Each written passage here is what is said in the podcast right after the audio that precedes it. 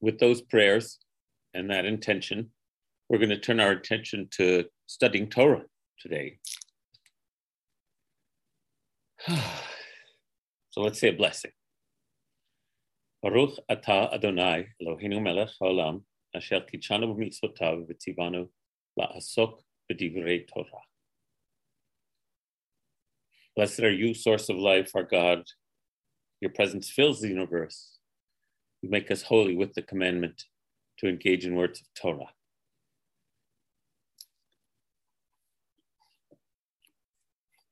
Whoops. This Torah portion, I'll put this over here, is called Vayakhel, which means, and Moses assembled. He assembles all the people of Israel. And my my um, thoughts are actually going in a lot of directions today. So we'll see where they land with your input and kind attention. And remember, your input is always welcome. What happens in this portion is that the work of building the Mishkan gets underway. Bitzalel, the head craftsperson, his assistant Oholiav, and every every man and woman who are chokhmat lev, who are wise of heart, is the beautiful phrase in the uh, portion, um, meaning that they have the ability to craft. That's what wise of heart means now here. And it actually, interestingly, comes from the Hebrew lachshov, which means in modern Hebrew to think, also means in biblical Hebrew to fashion. So a machshava, which in modern Hebrew is only a thought, a machshava is a thought, lachshov is to think. It says, and so in in the context of this Torah portion, it means to imagine, visualize what you're going to create, and then create it. Uh, so the when it says chacham lev, they are wise of heart. It's it's this ability to think thoughts but more than think thoughts, to conceive, visualize, and manifest, which we're going to discuss is the quality that we, I think most of all the Torah means when they say we are made in the divine image.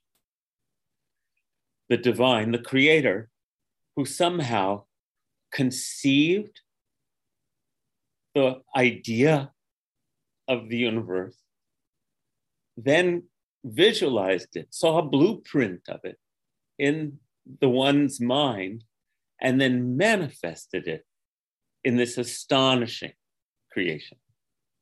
And we have that capacity as well. And the reason I'm talking about Chacham, about um, wise of heart and uh, this being in God's image is because as many of you will remember, the chief craftsman's name is Betzalel. Betzalel means Betzel El, in the image of God. Okay, but in, in long form, that's Betzelem Elohim, in the image of God, Betzel El. So the chief craftsman the head of this whole operation is an archetypal human right the the the idealized human as we were created to be who has this capacity because of the divine nature that's been implanted into us to conceptualize new worlds make a plan for them, a blueprint, and then manifest them in the world, in, in something new in the world. Beautiful, isn't it? So that's Bitzala. The other key phrase, Chacham Lev, as uh, Ellen put, Weaver put into the chat, it also says nediv lev, which means willing of heart. A nadav is a volunteer. So, you know, in order to do this holy creation work, it has to be with a completely willing, generous heart and the wisdom of being able to fashion. And the other word that gets used is nasa libo, uplifted hearts. So, this act of creation, which is associated with the heart, and again, in biblical Hebrew, the heart is associated as the seat of consciousness. What we think of as here, the Torah says is here. But the heart is also the seat of love. So if you don't think the seat of consciousness is also the seat of love, don't talk Hebrew. okay? um, and my my my point is that this seat of awareness that makes us somehow in the image of the divine in order to do this work this activity that we were created to do um, um, we have to have a heart that is wise that is re- generous and not attached to what you're doing, but giving it away, and is uplifted, not crunched or crushed. So we can pause there for a moment and wish us all that awareness.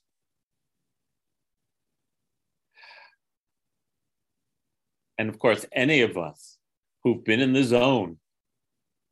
Not, we don't have to be an artist or a craft person, just in that zone, we know that we then are actually, uh, we become channels, as I spoke about last time, and are then simply the greatest beneficiaries of all for getting to be these channels of creativity. There's nothing, there's no greater experience than to be flowing with this uplifted generous energy. Nothing better.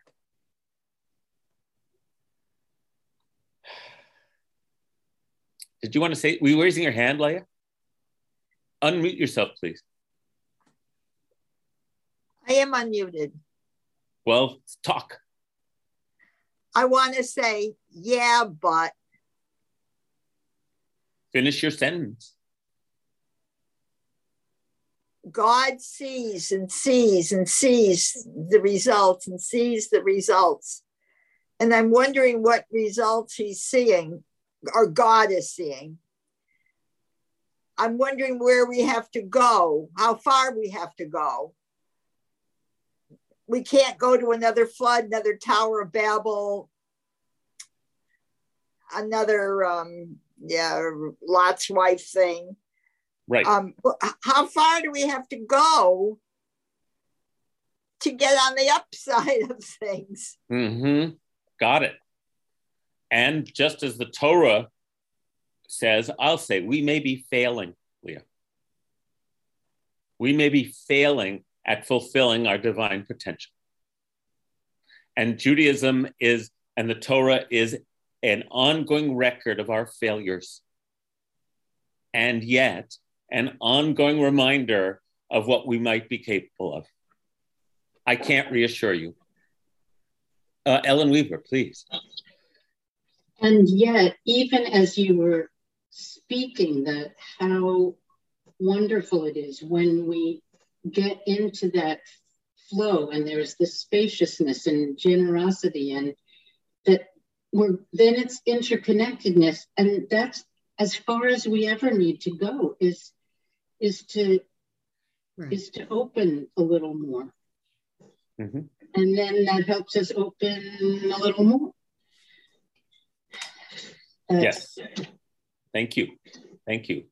But i mean as you spoke it it happened for me. That's my goal. Mm-hmm. it reminded me.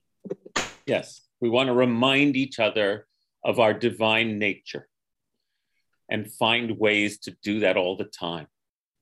And per Leah's comment,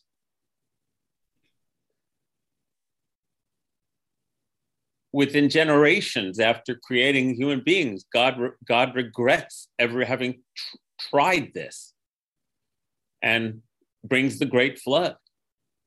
And the rest of the Torah is a story of God trying to reach us, get through to us with, with um, words of Torah, with castigations, with uh, second chances, with like, come on, I know what you're capable of. What's wrong with you? And this is a this is the question all of us ask when we look at the world and what we're doing to it, versus when we inspect how glorious it can be. And there we are. Leah, I have no answer. All I want to do is keep redirecting us to our highest place. That's all I can do. And for me too and then act from that highest place. There's nothing else I can do than that. Um, and that's what we're doing today. So, uh, oh, Nancy, please. You know, I was, I, I, heard, okay, I, I heard this week, I had no idea that Zelensky was Jewish. Yep. And um, let me just say, Nancy, the president of Ukraine is a Jew. He's also a comedian uh, w- uh, who turned into a politician, which is pretty funny.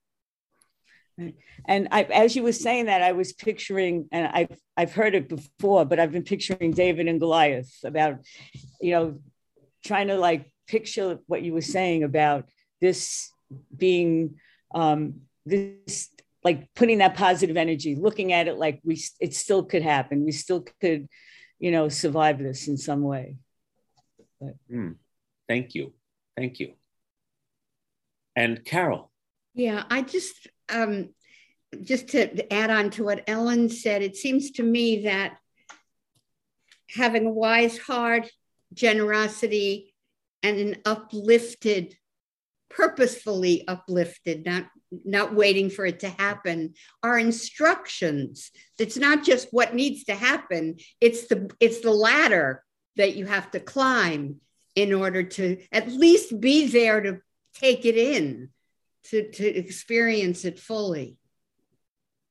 Well said. Let's stay with that for a minute because imagine having um, not accessing your creative wisdom, keeping your heart closed, and keeping it depressed, right? Sounds like Pharaoh, whose heart was heavy and hard who therefore would say to Moses, I do not know who you're talking about when you say, God has told, sent me to you, nor will I let your people go. Mm-hmm. Once again, we come back to Pharaoh as the object lesson in closed heartedness. Um, Leah, you want to say something else? Uh, you're muted again, dear. God made Pharaoh's hard heart, heart, heart, hard. God made Pharaoh's heart hard. Okay, so you're the prosecuting angel in today's class. All I'm right. The prosecuting angel in every class. That's right. That's right. But and we we applaud you. It's fantastic. Um, yes, that's true. And um, I don't believe that uh, there is a God who makes people's hearts hard. That's not how I think about the universe. So, you know, I think of we make our own hearts hard or we soften them. And for me, that allows me to inhabit this, this metaphor. But your point's well taken. By the way, I keep um, muting people after they're done talking. And so that's why you were muted again, Leah. Um, okay. Um,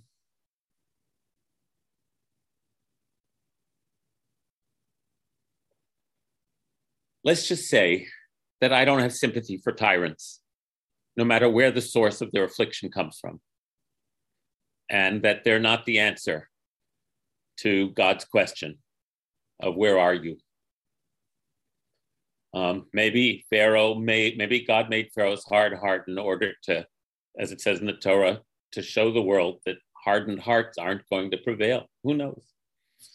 Okay, but back to our portion, which is which I want to uh, uh, look at some more. Um,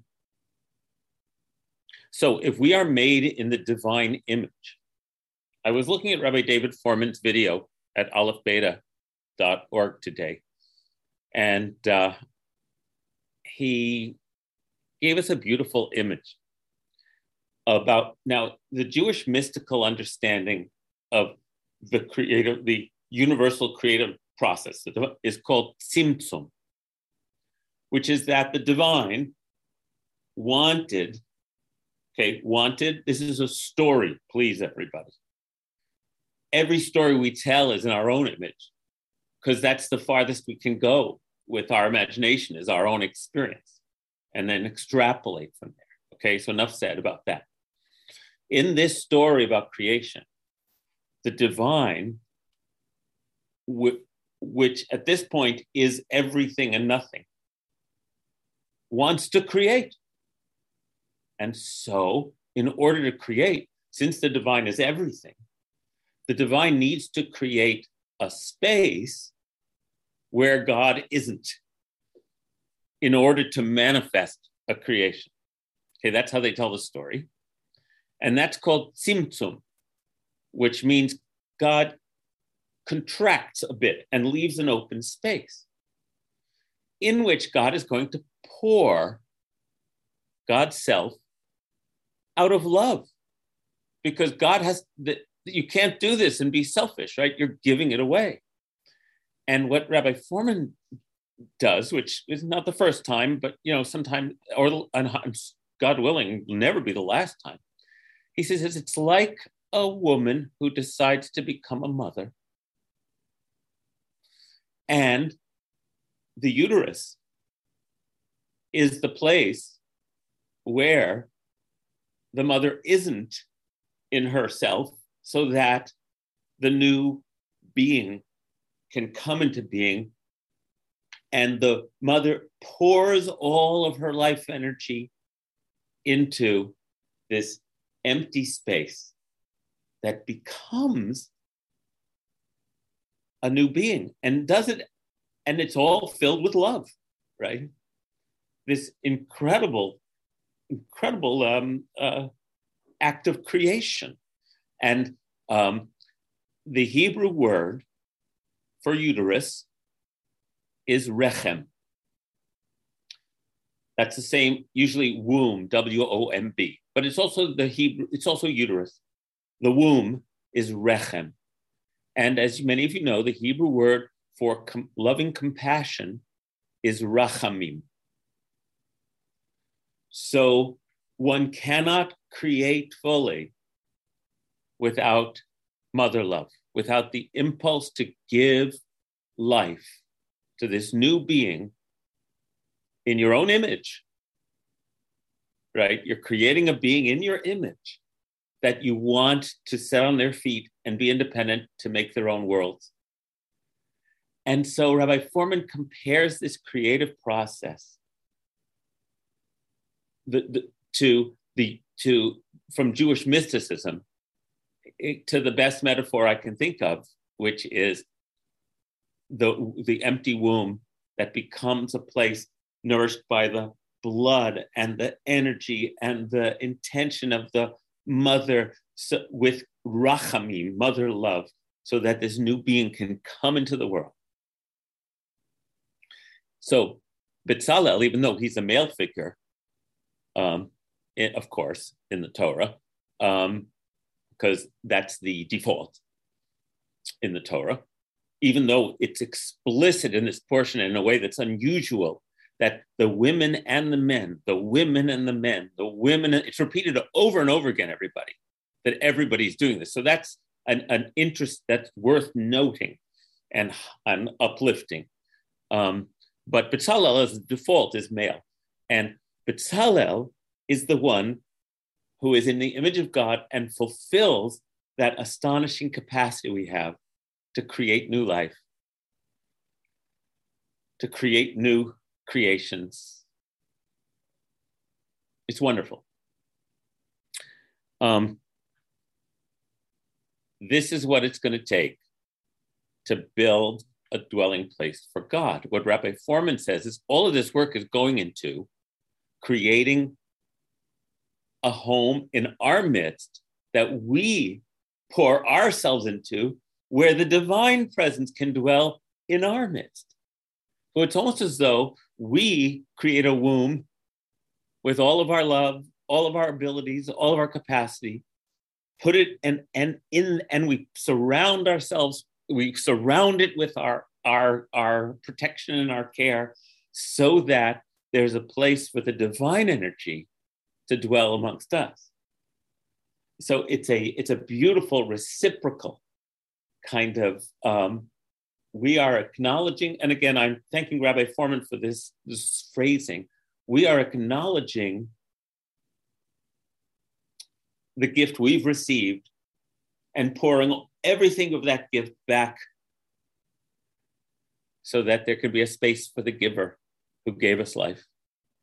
And again, then we have one of these life giving cycles because we're not trying to hold it all for ourselves.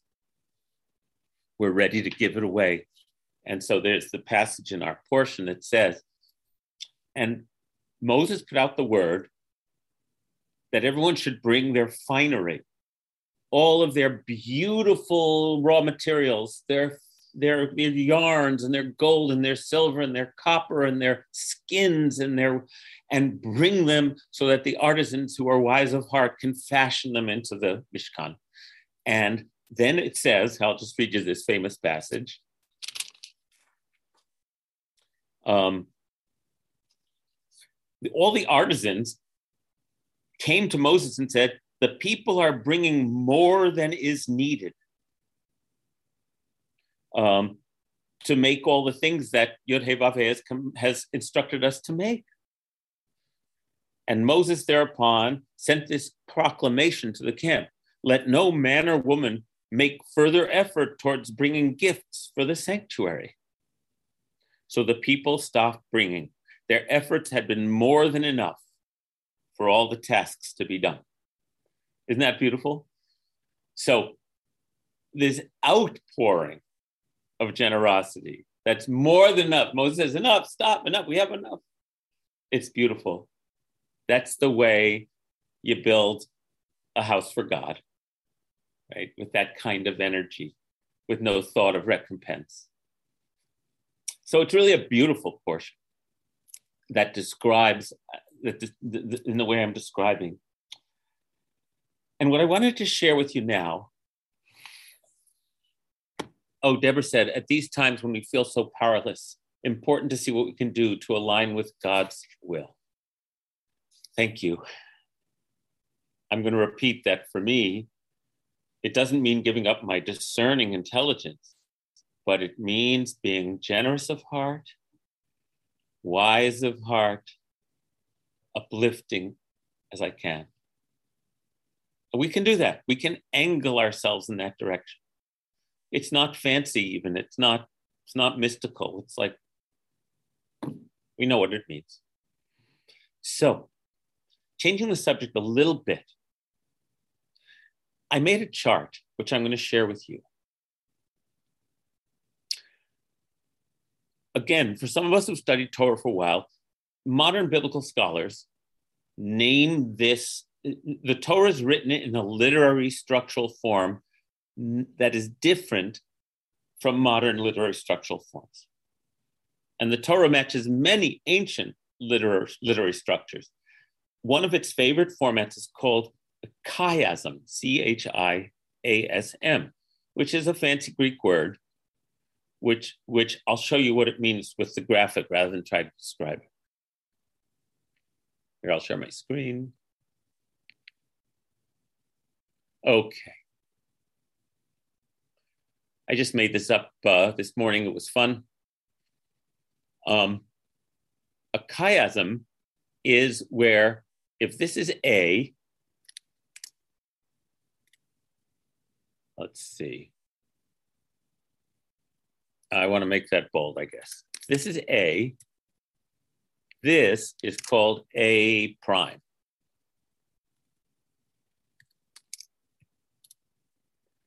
And this is B. And this, whoops.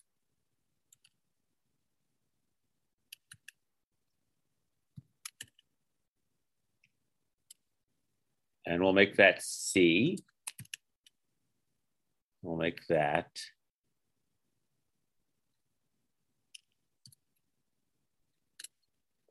We'll make that D.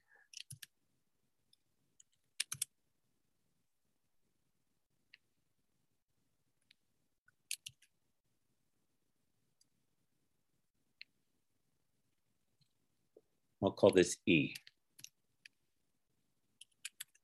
Here we go. That should be clearer. Whoops, this has to be like this.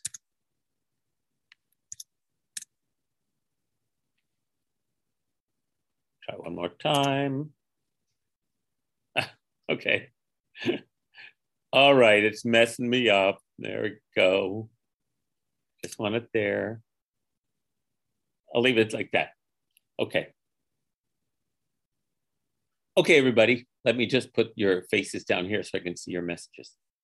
Um, so a chiastic structure is one that builds to a pinnacle, and then in terms of literary structure, then continues. The narrative is going this way. This is Exodus chapter 19, all the way through to Exodus chapter 40.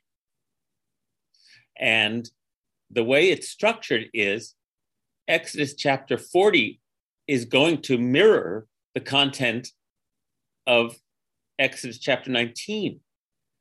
And then the B and B prime will line up, C and C prime, D and D prime, and E is this is like the pinnacle.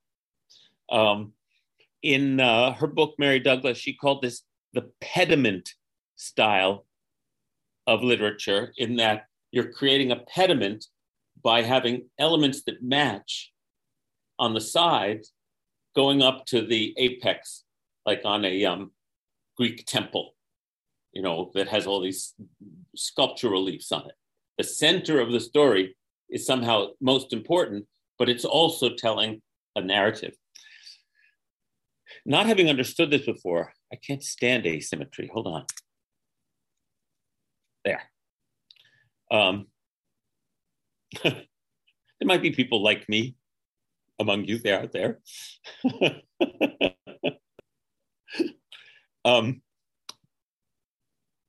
so when we read these last 15 chapters, oh, good, a lot of me too's.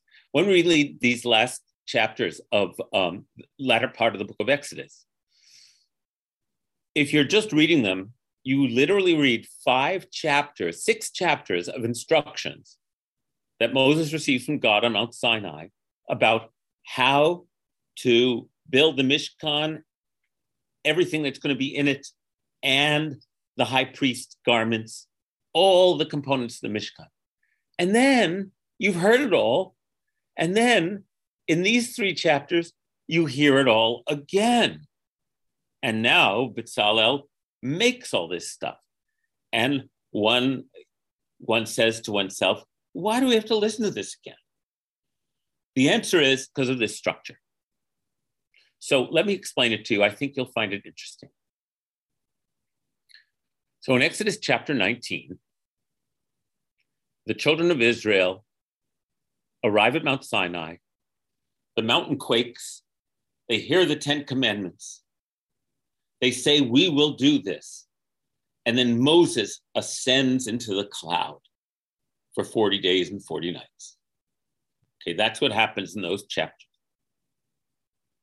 at the very end of the books of Exodus, we'll see that Moses assembles the Mishkan, which means that at the very end of the book of Exodus, God's presence dwells amidst the people. Now, what's going on here? Here in A, the children experience the fullness of God's presence at Mount Sinai. The mountain quakes, they hear the voice. It's absolutely terrifying. But their instruction is somehow to take that experience and translate it into the everyday structure of their life so that God's presence will be. Um, ah, thank you. So that God's presence will be with them in the camp all the time. So the experience of the unmediated divine presence, and then the construction, the creation of the sanctuary in the middle of the camp, in which that divine presence can be continue to be experienced. That is the that is the final destination. So in the B section of this chiasm are Parsha Truma and Tetzaveh, where Moses receives all of these instructions from God in great detail. It is mirrored by, um, let me get that out of there. It is mirrored by um, these sections where Bezalel and company fashion all the components of the Mishkan. Here's the blueprint, here's the manifestation. Okay? Then, in the way this is written, because it that you'll see this all over the Torah. In C, Yod He Vav He identifies Betzalel. That's at the beginning of last week's portion, Ki Tisa. And all are wise of heart to create the Mishkan according to the divine blueprint. And then in C prime, Betzalel and all who are wise of heart are commissioned by Moses to do the work. And then, interestingly, and I want us to talk about this a little bit,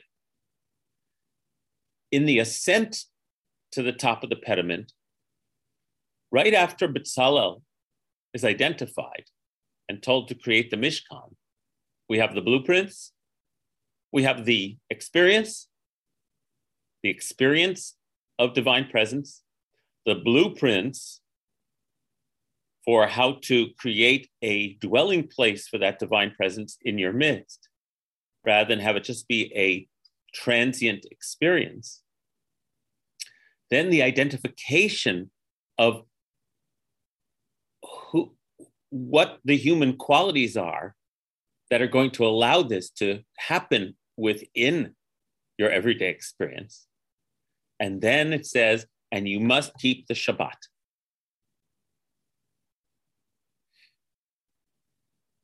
Ah, I'll call on you in a second, Ellen, really, real quick.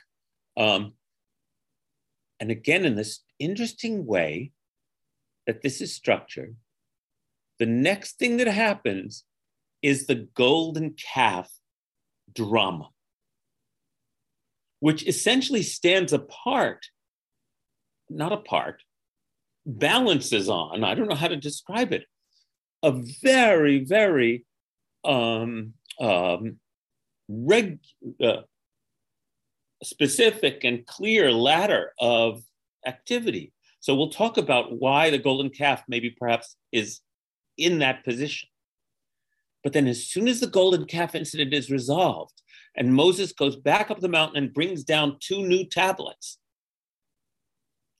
and they're ready now, the camp has been reconstituted. The next instruction at the beginning of our portion today, the way it starts is Moses convoked the entire community and said to them, On six days you shall work, but on the seventh day is a complete Shabbat, a day of rest. And then we work our way out again. Okay, Ellen, please. I just wanted to read two lines from uh, Shefa Gold on this. Oh, good. We're, we're uh, hold blessed. on, I have to tell people who Shefa is. Okay. Rabbi Shefa Gold is a dear colleague and a fabulous Torah teacher, and her book, which I read from sometimes, is called Torah Journeys. We're blessed with the knowledge that rest and reflection are absolutely necessary to the success of this project. Without the practice of Shabbat, we are warned this work, even though it is holy work, will kill us. The blessing of Shabbat makes our work possible. Work becomes life giving and wholesome only when it is balanced with Shabbat. Well said. And sure enough, Oh, Carol, please. Yeah, I I have never thought before about the proximity of the golden calf to the building of the Mishkan. And it's almost as if that's what they were trying to do. I mean, they already had the instructions, that's what they were trying to do, but they didn't know that you couldn't you couldn't make the the the dwell the you couldn't make the god in the dwelling place you could only make the dwelling place so the golden calf might have been a dwelling place but it also it, it did it, it didn't require well who knows what it required but the labor of every single person and with those specific instructions but it's on its way. It's not just in there, it's on its way. That if everybody needed a physical presence and it couldn't be an idol. So, so what is a, a house? A house in which in which the spirit can reside. It's pretty amazing. An, an empty space. An empty space. Um, uh, Ellen Weaver says they didn't know because the first instructions were given to Moses on Mount Sinai. Yes, if you take a temporal view of this, uh, they don't have the instructions yet. Ah. They, they, only exist up on the top of the mountain. Well, then even more, they have the impulse. That's right. They have, they the, have impulse, the impulse. But they couldn't wait because they panicked. So um, that sense of desperation and panic lead them into these actions. Uh, and um, Shabbat somehow plays into that as well. The golden calf episode is intentionally bracketed by the reminder that we have to have Shabbat. Mm. So we were talking about this. Uh, let's see. And Deborah said, and it is easy to get distracted by false idol. And needing to replace Moses, not God. Yes, they say that man Moses, we don't know where he went. We need uh, make Aaron make us a god. And they just he says, well, give me your gold rings and the gold rings off of your wives and children. And they just they poured on with the same odd generosity uh, that they later pour into the Mishkan. It's uh, you could think of this not in a, I could think of this off the top of my head, and obviously this has been written about an awful lot. That there's nothing wrong with the children of Israel per se. There's nothing wrong with us. We just need a holy direction in which to pour our passion and energy. And that's the whole thing God's trying to accomplish by giving us the Torah. It's like, I get it, you humans. I made you. You have this life force. It's unstoppable. I didn't quite calculate for that when I made you in out of flesh and out of out of the uh, earth and the, out of the out of the elements of the earth and made you flesh and blood. I didn't calculate how powerful that life force would be. Now I have to figure out how to give you a container, a holy direction, a sense of purpose, and a sense of covenant of sacred relationship in which you can pour all that energy. If we don't have that sacred relationship, that un, and that committed understanding that we have to like curb our enthusiasm, um, and and direct it and pour it. Any artist knows that paint splattered on a wall. It's like that's not what you're doing it for. There's something else you're eh, you want to have happen, um, and uh, so this impulse has to be channeled. And um, going back to what Leah was saying, it's like, yeah, the, the per- whole purpose of the Torah is to say, we see how wretched human beings are. And yet we know how magnificent human beings are as well. what is it going to take?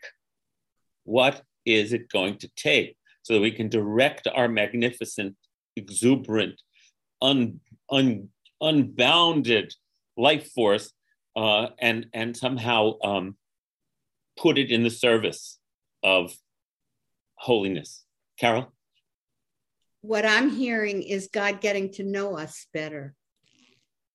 God, God learning about us and working with us the way we are rather than putting something on us that we can't handle. Hmm. Thank you. And Barbara Morello said, I love what Carol said about not making God in the dwelling place. You can only make the dwelling place. That's right. You can only prepare, you can only prepare the ground for for the best of our ability for love and inspiration to and holiness to manifest. And Ellen Weaver notes the um, uh, um, the uh, the women didn't give for the golden calf, even though they were asked to. Mm-hmm. So this is a midrash, but it's a powerful midrash that the women refused. And I would uh, I would take this midrash in the direction of what I was saying before, that the women understood that the only way to make a baby is to make a space for the baby um, within their own bodies. That uh, I don't know, God has to be a mother. so um, David Kagan tells us that Atbash, which is an acronym for Aleph, Taf, Bet, Shin. Okay, in other words, alphabet. Aleph's the first, Taf is the last, Bet is the second, Shin is the second to last. This is a um, the Jewish Hebrew term for the pediment-like literary structure. A Z B Y right. That's uh, thank you for that, David. Um, okay, so let's spend our last few minutes. I'll stop sharing. I hope you found that chart interesting. Um, for people who, for for as you get, you know, the more serious you get about studying Torah, it's so helpful to know that there are actual structures in the text that are designed to highlight things that we wouldn't necessarily know about because we're amateurs we're all amateurs. So the more you do it the more you see it. It's like you see the you see the um the hidden skeleton of the text and how it's built how how, it's uh, how how everything gets hung on it. Um so so let's spend a few minutes again talking about now we understand who Bezalel is. Um, Bezalel is each of us at our highest, at our most, um, uh, our most inspired, our most connected. You know, understand, understanding. Uh, he's. It says that um, it says in chapter thirty-five that um, uh, Bezalel has been endowed with chokhmah, bina, and da'at, which hard to translate, but chokhmah is wisdom, bina is mm, the ability to uh, contemplate, to reflect, to um, uh, cook, to let the ideas cook. And da'at is consciousness. So you have the flash of inspiration, you have the ability to sit with it and let it let it uh, germinate, and you have the consciousness to uh, be able to manifest, to see and all manifest that. Um, introspection, Bina could be introspection. Very nice. Yes. Uh, Leah. Chabad. That's right uh, Chabad, yes, Bina is also considered the feminine uh, um, uh, womb of all creation, Chokhmah being the inseminating um, uh, seed of, um, uh, uh, of the masculine principle. So, yes, lots to talk about here. And what Leah is telling us is that Chabad is an acronym. Chabad is the Lubavitch Hasidim, if you don't know. Um, and Chabad is an acronym for Chokhmah, Bina, and Da'at. Uh, uh, these three qualities that I've been saying because uh, their founder, Schneur Zalman of Liadi, the Rabbi Schneur Zalman of Liadi, what was this was how this was his acronym for the sort of thing I'm describing, this higher consciousness, this fulfilling of our potential. Uh, and so that's why they're called Chabad. It stands for wisdom, um, uh, understanding, and awareness. that's interesting too. Okay, so w- what I want to get to before before we're done is, um, so here's Betzalel. Think of each of us as a Betzalel. When contiguous in the Torah to the instruction to go ahead and manifest all of these marvelous accoutrements that will make a dwelling place for the divine, we are told that we must observe Shabbat. Obviously, echoing back to Genesis chapter 1. It says in Genesis chapter 1, as you'll recall, God now said, Let us make human beings in our image, after our likeness. Uh, so God created, I'm just, God created the human beings in the divine image, making them male and female in the image of God. And God blessed them. And God said, Here, this is your world, and I give it all to you. Um, and uh, you get to you get to master it and domesticate it and feed from it and make it, you know, all the things that we humans can do and have done. And then God surveyed everything, and behold, it was very good. And it was evening and it was morning the sixth day. And on the seventh day, God ceased and rested from all the work that had been done. And God blessed the seventh day, blessed it, and made it holy and ceased from all the creative making that God had been doing. So, if we're made in the image of God, we have to cease. We have to know when to say enough. If we don't know when to say enough, we will do what we are doing to the earth now. So, one of the key features of manifesting our divine image, according to the Torah, is to know restraint, to be able to exercise restraint, and to do it as a regular practice. Both for the purpose of renewing ourselves for the purpose of practicing expanding our awareness by reflecting on what we've been doing, and for the purpose of giving the world the rest it needs from all of our overwhelming energy. So, being made into the divine image, it is not sufficient to say, well, that shows that we're creative like God not according to the Torah. Being made in the divine image is only fulfilled if we also know when to restrain ourselves.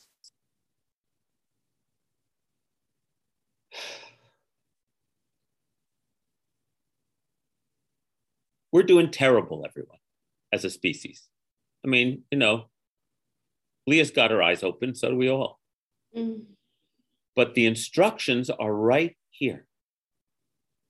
And I wanted to show you the holy structure of the text that makes that without it, what happens? The golden calf. In that, in that visual,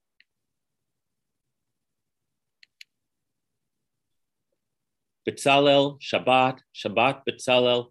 Here's what happens if we don't complete the, the, the holy cycle in that interstitial space, when the children of Israel haven't gotten to engage yet, they essentially loose all of their energies in a magnificent revelry. Or and and all order breaks down. That's what happens in the camp. Their impulse was not necessarily bad or evil i don't know if we can even put a judge a value judgment on it. But if we don't understand both our capabilities and how those capabilities need to be curbed and maintained and, uh, and, and, and, and channeled and restrained by taking Shabbat as part of our regular regimen of being human, then we will will flood the earth with our violence and our energy and our which is you know like before the flood. And that's what we're all facing existentially in the world right now.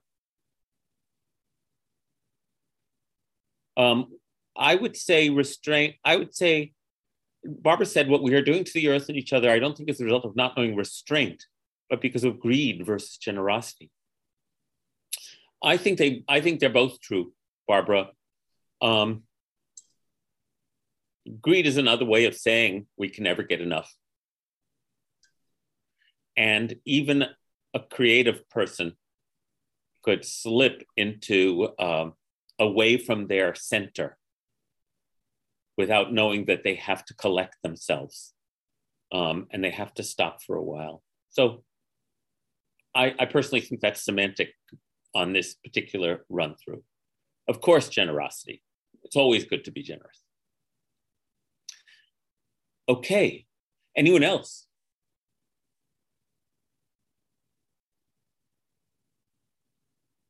Sometimes we need to say no to ourselves. And now go back to the image of God as mother, who creates this astonishing being in their image and has to say no all the time. because we need to be trained to restrain ourselves. Otherwise, we will not fulfill our potential. And that's not bad or good, it just is. Okay.